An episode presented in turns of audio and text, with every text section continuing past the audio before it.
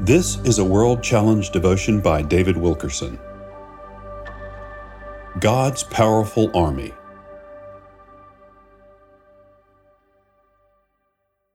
Something powerful and awesome is going on in the world today. It is a force beyond human comprehension that will affect the entire world in these last days. God is preparing a small but powerful army of Christians. He is going to close out the ages with a pure, devoted, fearless group. All my life I have heard stories about our godly forefathers who hated sin. These men and women knew God's voice and spent hours, even days, in fasting and prayer. They prayed relentlessly and had the power and ability to successfully stand up against immorality in their day.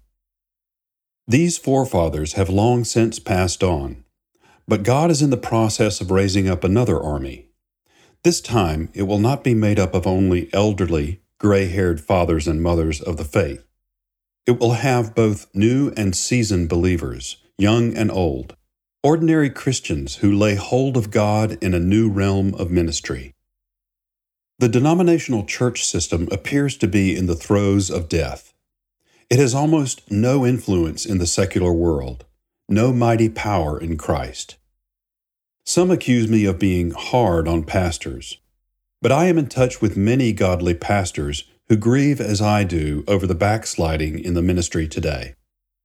There are many godly pastors, and I thank God for every one of them. Yet it is still a fact that more and more ministers are racing down the road of compromise. The Bible warns that we are not to worry about this. God has a plan that we can read about in Scripture, mostly in the first four chapters of First Samuel. The prophet Samuel is a type of God's last days people. The Lord chose him during the worst of times and hid him away in training until it was time to reveal his new thing. God told Samuel, "Behold, I will do something in Israel at which both ears of everyone who hears it will tingle."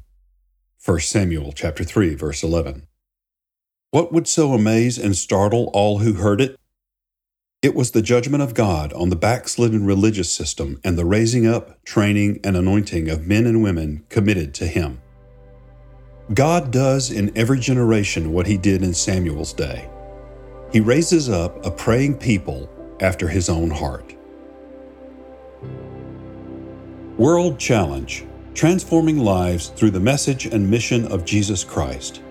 Visit us online at world challenge dot org.